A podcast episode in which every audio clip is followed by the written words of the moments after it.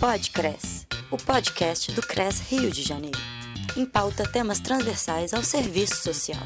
Nesta edição, a mãe Flávia Pinto irá falar sobre o Dia Nacional de Combate à Intolerância Religiosa.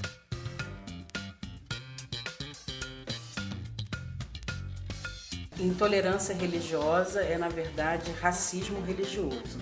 Essa data do dia 21 de janeiro deve-se ao fato da morte de uma Ialorixá, mãe Gilda Dorum, que teve a sua imagem utilizada é, sem autorização por um, um, jornal da Igreja Universal e foi chamada de charlatã. É importante que a gente entenda que esse dia de lembrança, né, que é de, de pensar a intolerância religiosa, ela também leva à morte de pessoas. E a gente precisa entender por que isso acontece na sociedade brasileira e corrigir o nome para racismo religioso. Pensar por que as matrizes africanas são as mais perseguidas é entender o processo de formação histórica é, do Brasil. É dito pra gente que o Brasil tem 520 anos, isso é uma mentira. Nós somos um país que temos a Luzia, que é o esqueleto mais antigo encontrado aqui nesse território, que data de 11 mil anos. Então, os povos indígenas e, portanto, o Brasil, os povos originários, têm pelo menos 11 mil anos de existência ou mais. Nós, povos africanos, temos entre 10 mil e 140 mil anos de existência. Os cinco esqueletos mais antigos da humanidade foram encontrados em território africano. Então, quando nós fomos trazidos para cá, a partir do processo de escravização e colonização compulsória, é, nós já tínhamos uma bagagem de cultura religiosa, de medicina tradicional, de justiça, de organização de justiça e a nossa organização religiosa. Ao sermos trazidos para cá dessa forma, fomos conviver com os indígenas que foram responsáveis por nos apontar os caminhos para a construção dos quilombos, porque eles conheciam geograficamente os territórios, e aqueles de nós que conseguiram fugir sobreviveram nos quilombos e ali fizeram os nossos núcleos de resistência ancestral, cultuando a nossa prática religiosa daquilo que foi possível. O, é importante que a gente entenda que esse processo de escravização, ele que vai trazer a gente à intolerância religiosa, ele foi iniciado a partir de um pensamento eurocristão. E aqui, romanticamente, os livros escolares chamam de colonização, mas na verdade aquilo ali foi um processo de escravização, de tortura, de genocídio, de cultura de estupro. E esse comportamento de trazer a gente para esse lugar de escravização, ele foi justificado por um pensamento cristão. Houve uma legitimação de um pensamento sacerdotal cristão que disse: eles não têm almas, eles não são pessoas, então, portanto, podem ser escravizados, podem ser mortos e podem ser estuprados, inclusive. E não aceitando nenhuma dessas condições, podem ser exterminados. Então, essa mentalidade cristã, inclusive, tirou os nossos nomes de origem e nos deram nomes cristãos e nos rebatizaram. Então, veja bem, esse processo durou no Brasil 400 anos, oficialmente, e 132 anos não oficial de escravização. 400 é muito mais do que 132 anos. Então, naturalmente, a mentalidade brasileira tem aquilo que eu chamo de comportamento colonizado. Esse comportamento colonizado faz com que a gente reproduza a mentalidade eurocristã. E o que, que é o fundamento da mentalidade eurocristã?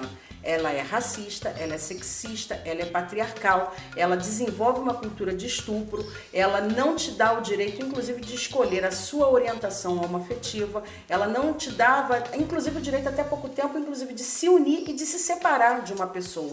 E grande parte do feminicídio, hoje, muito recentemente chamado de feminicídio, ele veio desse processo da mentalidade cristã que dizia que você não podia se separar. Então, as mulheres eram mortas e o nome do crime era crime passional, que é do latim cristão, crime de paixão. Ele ama tanto que matou. Então, isso é para a gente entender como a perversidade desse pensamento cristão, ele trouxe um índice de assassinato, de cultura de estupro, de desigualdade social muito forte para esse povo, que é o povo que ficou mais pobre, o povo preto indígena, e que sofre as consequências dessas questões. Então, quando a gente fala de intolerância religiosa com as comunidades afro-brasileiras, a gente precisa entender que essas comunidades sobreviveram como prova de resistência desse povo que não foi dizimado como era o interesse dessa colônia escravocrata. Então nós sobrevivemos. A partir do momento que nós sobrevivemos, eles se indignam com a nossa existência. E por que, que o povo preto sobreviveu a 400 anos de escravização? Por que, que a gente tomou tanta chibatada, tanto estupro, gravidez compulsória e sobrevivemos? Porque nós derivamos de uma descendência ancestral de mais de 100 mil anos. Então nós sabemos usar as ervas. Quando tomávamos chibatada, nós cantávamos para Ogum, nós cantávamos para Xangô, para Yansan, para Obá, para Euá, para Iemanjá. E aquele lenitivo de fé nos fazia sobreviver. E as nossas mais velhas, chamadas na Umbanda de pretas velhas e pretos velhos, conheciam as ervas, as folhas que pegavam os insumos e colocavam e curava, curava a ferida. Porque nós não tínhamos o boticário, a farmácia da época. Inclusive nós éramos considerados médicos curandeiros. Quando os filhos da Casa Branca ficavam é, doentes, traziam a nós para que nós curássemos. Daí vem a tradição da reza. Por isso que a sociedade branca, até hoje leva os filhos das rezadeiras. Eu sou rezadeira, eu tenho orgulho de ser rezadeira. Então, isso é, foi uma prática sempre invisível, sempre instalada num lugar de proibição, mas que a sociedade brasileira sempre fez uso dessa frequência no terreiro. Ela sempre joga flores no mar é no final do ano para Iemanjá. Ela tem essa prática de condenar, mas ela tem esse comportamento também é, de quando as coisas não estão boas, utilizar. E era uma prática da Casa Grande fazer isso. Quando não, tava, não estava tudo indo bem, ia até nós para beber desse conhecimento. Esse nome, diabo, não faz parte da cosmologia africana, não faz parte da cosmologia indígena. Ele é uma figura cristã que foi introduzida compulsoriamente junto com o processo de escravização chamado equivocadamente, romanticamente de colonização. Quando trouxeram para nós esse elemento da cosmologia cristã, é, querendo dizer que tudo que nós temos, a nossa corporalidade, a nossa sexualidade, a nossa sensualidade, a nossa religiosidade, a nossa prática alimentar é algo demoníaco, foi justamente para que nós absorvêssemos a imagem desse, desse elemento. De modo que até hoje é, reproduzem esse racismo religioso conosco, porque nos entendem como a figura do diabo. Por quê?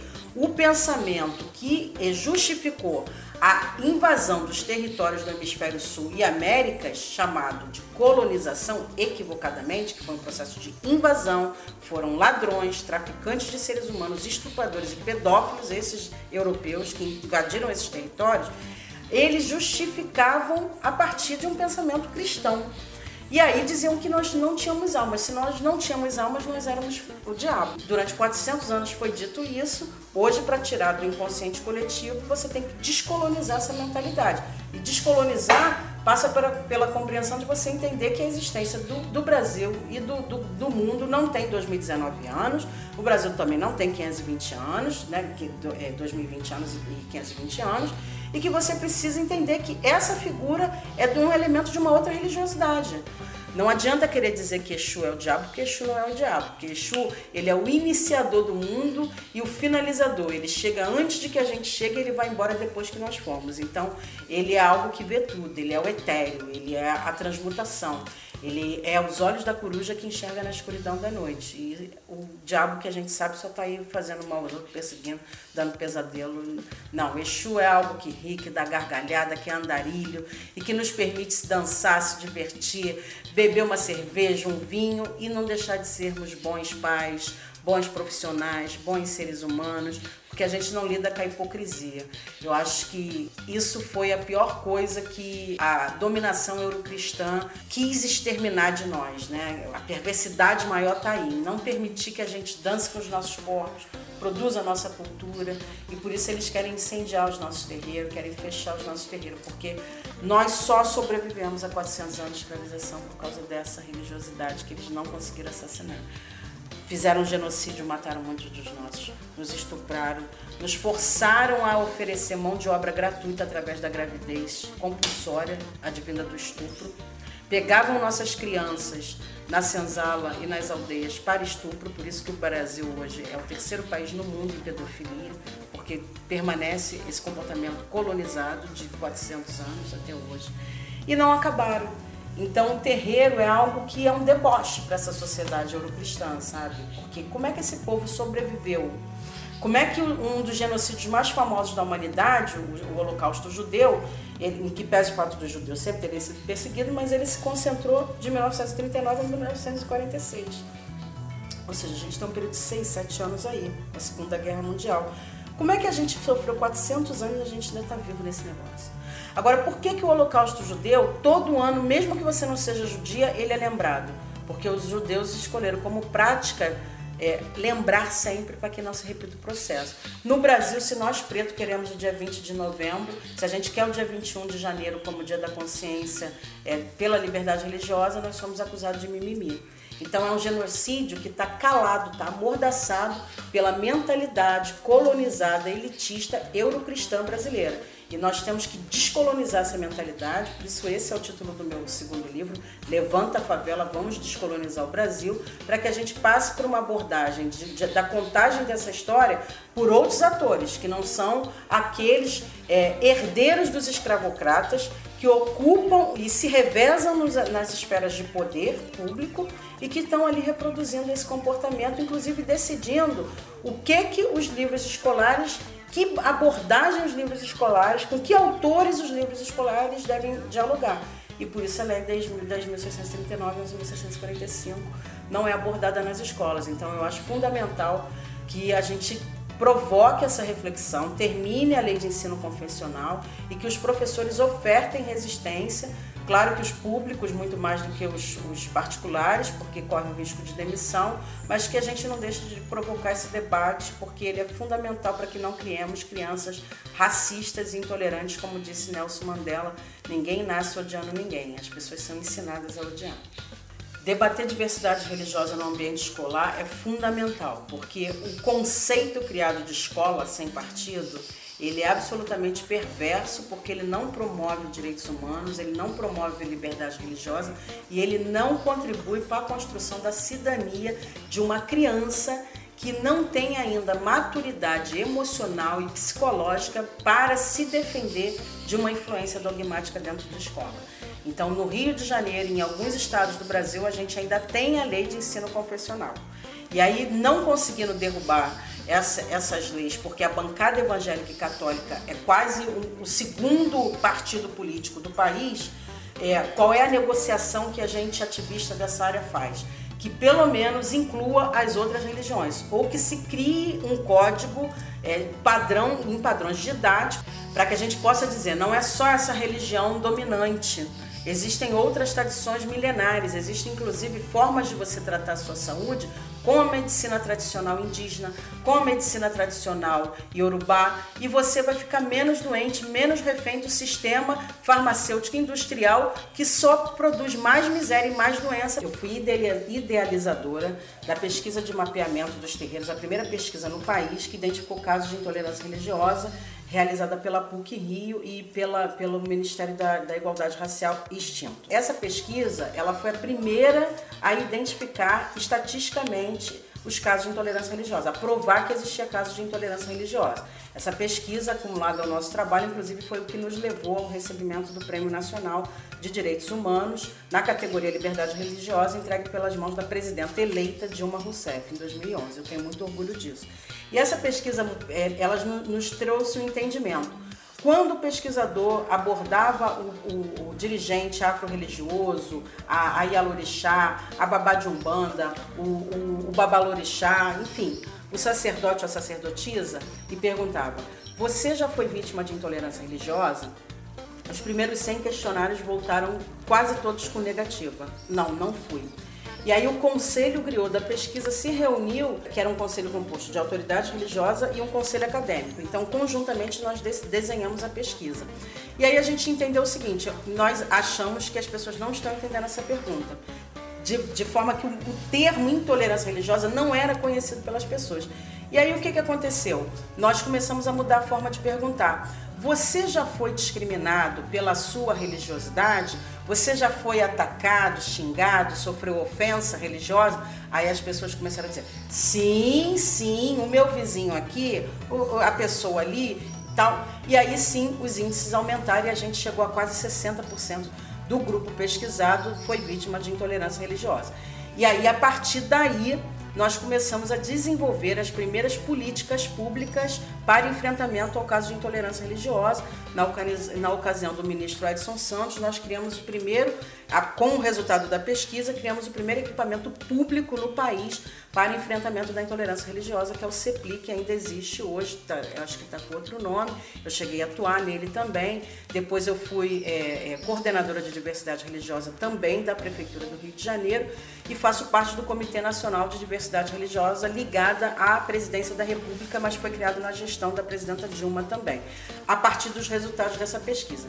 Então, o termo intolerância religiosa, por não ser há 10 anos atrás tão conhecido, impedia que as pessoas denunciassem, assim como as mulheres não denunciavam que sofriam violência, porque estava na cultura estabelecido que aquilo não era violência. Então ela não entendia que aquilo era uma violência, aquela agressão física, patrimonial que ela sofria. Eu acho que as pessoas estão tendo mais entendimento de que, de que aquilo é crime, estão vendo na publicidade que deve denunciar mas acho também que há um crescimento de uma onda neopentecostal cada vez mais radical, que dispõe de concessão pública de canal de televisão, pago com o nosso dinheiro, dinheiro do nosso imposto, e que alcança uma multidão de pessoas e que faz uma lavagem cerebral nas pessoas. Eu acho que existe uma indústria é, religiosa neopentecostal que alcança a multidão de pessoas e que, que dá o conforto do comportamento cultural da intolerância a ponto de apedrejar uma menina de 11 anos simplesmente por não respeitar a, a, pertença religiosa dela. Eu fui gestora dessa política, dessa pasta, uma das primeiras no país. É, e a gente entende que quando você está dentro do equipamento público e oferta à pessoa a possibilidade de denúncia e de ela, dela saber que é amparada, ajuda o encorajamento da denúncia. Nós tínhamos psicóloga, nós tínhamos advogado e tínhamos assistente social e nós que éramos especialistas dessa área. Então a pessoa denunciava e era acompanhada também por um psicólogo, por quê? A discriminação religiosa, ela afeta o seu entendimento existencial, a sua origem ancestral. Então é algo que adoece as pessoas, afeta o teu sagrado. Você conhece o mundo a partir daquela visão cosmológica. O teu, o teu tempo é estabelecido a partir daquela lógica. Então, quando alguém é, te faz uma, uma agressão, dizendo que esse sagrado que te sustenta, que te alimenta, que te mantém de pé, ele não é saudável, é, a pessoa adoece psicologicamente, ela adoece às vezes fisicamente, porque às vezes sofreu algum tipo de agressão. E o Brasil perde muito com pouco investimento, principalmente nos, depois de, desse processo eleitoral é, presidencial, que retro, retrocedeu as políticas de ação de enfrentamento ao combate à intolerância religiosa, ele perde porque países como os Estados Unidos, por exemplo, que tem uma questão de, de intolerância, de racismo étnico muito grande, um grupo de empresários extremamente ricos, é, eu estive com alguns aqui no Brasil, inclusive, enquanto era gestora, eles começaram a desenvolver uma política de premiação das empresas que promovem a liberdade religiosa. Por quê? Eles perceberam que excelentes profissionais estavam perdendo produtividade e qualidade dentro da empresa. Por quê? Porque estavam sendo discriminados no seu pertencimento religioso. Então não podiam parar para fazer a oração naquele determinado dia, é, é, não era respeitado o seu dia de oração. E aí eles começaram a promover essa cultura de paz. Inclusive passaram pelo Brasil, ou seja, o capitalismo, né? esse capitalismo pai Ailton Krenak, gerador de miséria e desigualdade, é, ele se apropriou também da política de enfrentamento à intolerância religiosa como um mecanismo de maior produção do capital. Né? que pese o fato da gente ter toda uma discussão em torno do capital, é, é, é apenas para a gente entender como uma pessoa pode adoecer por estar sofrendo discriminação religiosa a ponto de aquilo comprometer ela no seu ambiente de trabalho, imagine em outros espaços. Então, não dá para dizer que ah, as pessoas estão tendo mais coragem de denunciar porque entenderam o que, que é e porque está vendo agora propaganda. Não, não é só isso não. Há também um crescimento, o tráfico se associou para a lavagem de dinheiro com esse segmento neopentecostal. Isso acontece por conta das questões do presídio, dentro dos presídios a presença massiva de um determinado segmento religioso, e não são todos os religiosos evangélicos, muitos religiosos evangélicos realizam um excelente trabalho e fundamental trabalho para essa população, mas a gente sabe que sempre se separa um grupo do outro. E existem aqueles que são fanáticos e que criaram há pouco tempo é, o exército de Cristo. Nós tivemos que entrar com uma ação no Ministério Público para coibir essa existência. E esse exército, como ele nasce? Ele nasce formando mentalidade de jovens para que esses jovens combatam tudo aquilo que seria anticristão. E aí a gente está vendo terreiro sendo incendiado, crianças sendo apedrejadas, é, terreiros sendo atacados e pais de, pais de santo e mães de santo, principalmente no norte e no nordeste do país, sendo assassinados brutalmente. Houveram casos em alguns estados é, do nordeste de morte em série assim de pais de santo, assim, nove pais de santo morrerem. No Amazonas aconteceu muito isso, em Pernambuco aconteceu isso, e no Maranhão também aconteceu isso. Então a gente precisa conter esses dois lados e passa também por essa questão do sistema prisional. O nosso trabalho dentro do sistema prisional é realizado há 12 anos Inicialmente atendíamos homens, depois por orientação do orixá da casa, Oiá, nós fomos atender especificamente mulheres e a partir daí nós descobrimos um universo que para nós era absolutamente invisível, assim como é invisível para a sociedade. A gente como único terreiro no Brasil inteiro, de acordo nos informa o DEPEN, Departamento Nacional de Administração Penitenciária, a gente passou a falar com essa mulher de um outro lugar não é dentro de uma cultura patriarcal cristã que não entende a problemática dessa mulher como uma questão de saúde pública, como uma questão importante para a restauração da sua cidadania, em que pese o fato de, da maioria dessa população ser mulheres negras, faveladas ou periféricas, vítimas de violência, uma matriarca como eu está dentro de uma unidade prisional, duas no caso que a gente atende, o presídio Talavera Bruce e Nelson Hungria e poder dar liberdade a essa mulher de falar da experiência do corpo dela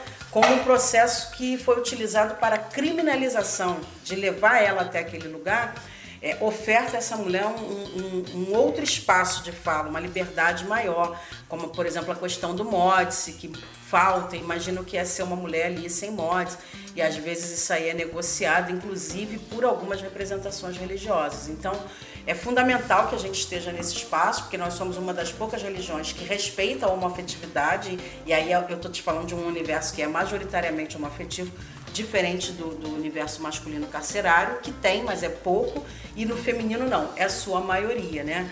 E o que, que é a questão também da grande reflexão nossa?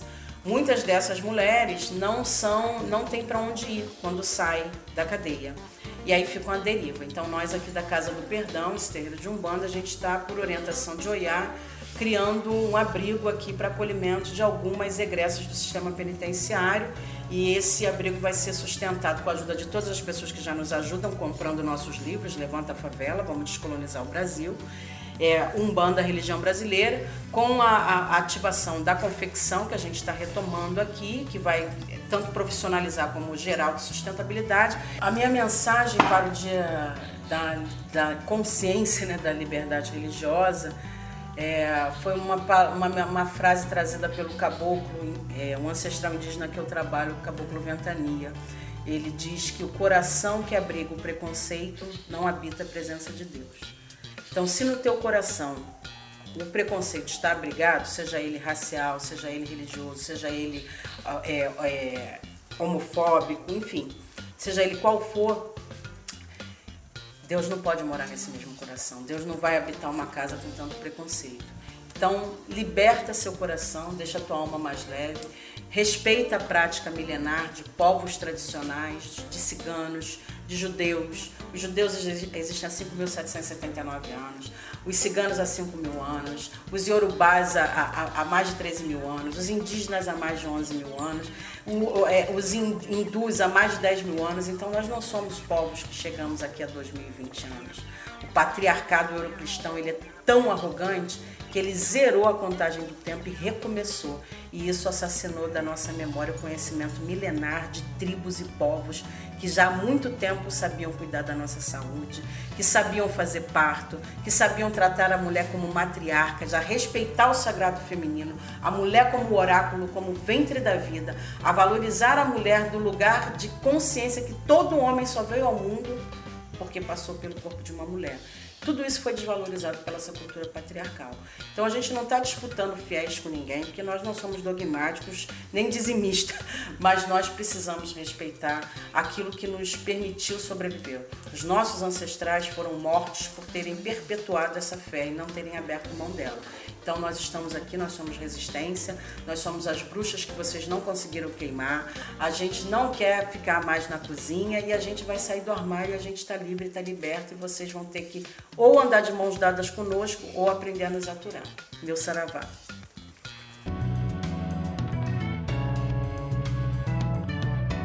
Podcres, o podcast do CRES Rio de Janeiro.